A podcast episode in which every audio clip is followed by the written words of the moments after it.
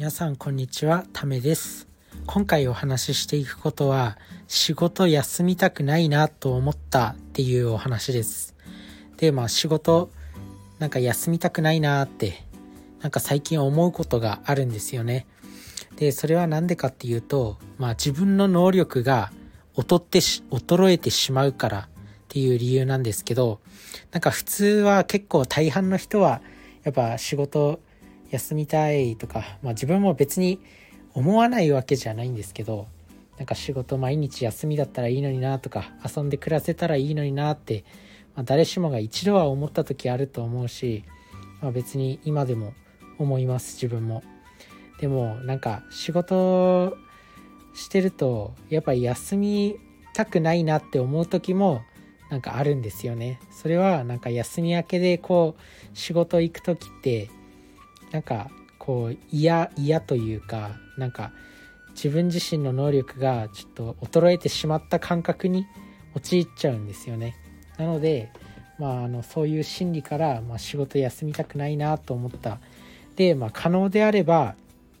なんか毎日仕事してもいいかなっていうふうに思ってきたということで、まあ、あの世の中の成功者とかあとは大成功してる人まあ、あの成果を出してる人っていうのは結構なんか休みなく働いてるイメージはありますよね。なんか自分も最近読んだ本で、まあ、年収1億円になる人の習慣っていう本があって、まあ、その著者は、ま24歳から39歳まで1日も休まなかったとかって言ってて、まあ、あとは自分の現在勤めている会社もベンチャー企業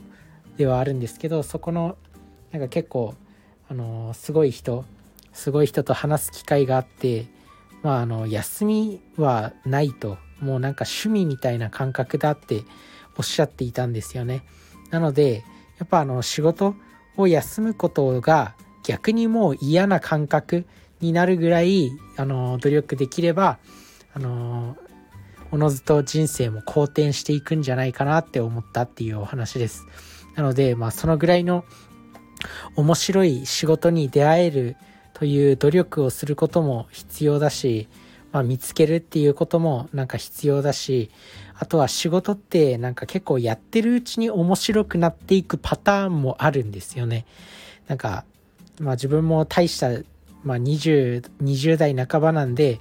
まあ、まだまだ人生をこう生きたと言えるほど人生を謳歌したと言えるほど、まあ、人生を語れるほどあの、生きてるわけじゃないんですけど、なんか、あの、やっぱり、その、この仕事のがやりがいだとか、この仕事が自分の生きがいなんだとか、もうこの仕事じゃないとダメなんだっていう仕事に出会ってるか出会ってないかは分かんないんですけど、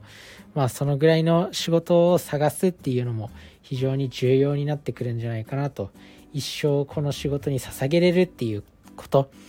まあ、自分自身このラジオで話すことが結構好きでこう自分の話をアウトプットするこう学んだことをアウトプットしたりとかこうなんか人人に影響を与えることっていうのはなんかこう好きで。で、まあ、特に一番好きなのは本で読んだ内容をアウトプットするっていうのが好きで、まあ、これはあの毎日でもやっていられるかなっていうふうに思います。まあ、あの一流の人はとにかく休まないっていうことですね。むしろ休まないことでこう仕事が楽しくなってるんじゃないかなっていうふうに思ったっていうお話でした。まあ、皆さんもそんな仕事に出会えるように、まあ、とにかく別にあのその仕事が最初好きじゃなくてもいいと思うんですよね。なんかやってくうちに楽しくなるっていうパターンがあることに、まあ、自分もやっぱりなんか少しずつ気づいてきてなんかこう今やりたいことで生きていくとかそういう言葉も流行ってますけど、まあ、実際別にやりたくなかったことでも大したあのモチベーションのなかったことでもやっていくうちに面白くなるっていうあのパターンもあるっていうことがあの覚えておいてほしいなと思います。なのでまあ皆さんもね是非このなんか毎日仕事をするのも悪くないなっていう感覚を是非とも味わっていただきたいなと思います。まあ、自分自身最近こう新しい職場になってやっぱりこう休みに入っちゃうとせっかく覚えたことが休み明けにこう抜けちゃったりしてることが多くてなんかこうこうなるならなんか休みがない方がいいなって思ったりもするんですよね。なのでなんかやっぱ自分のその仕事を高めるには仕事力を高めるにはあの休まずもう365日中365日仕事するぐらいの勢いで行った方がいいんじゃないかなって思ったっていうお話でした。それでは皆さんの人生が良くなることを願ってます。バイバーイ。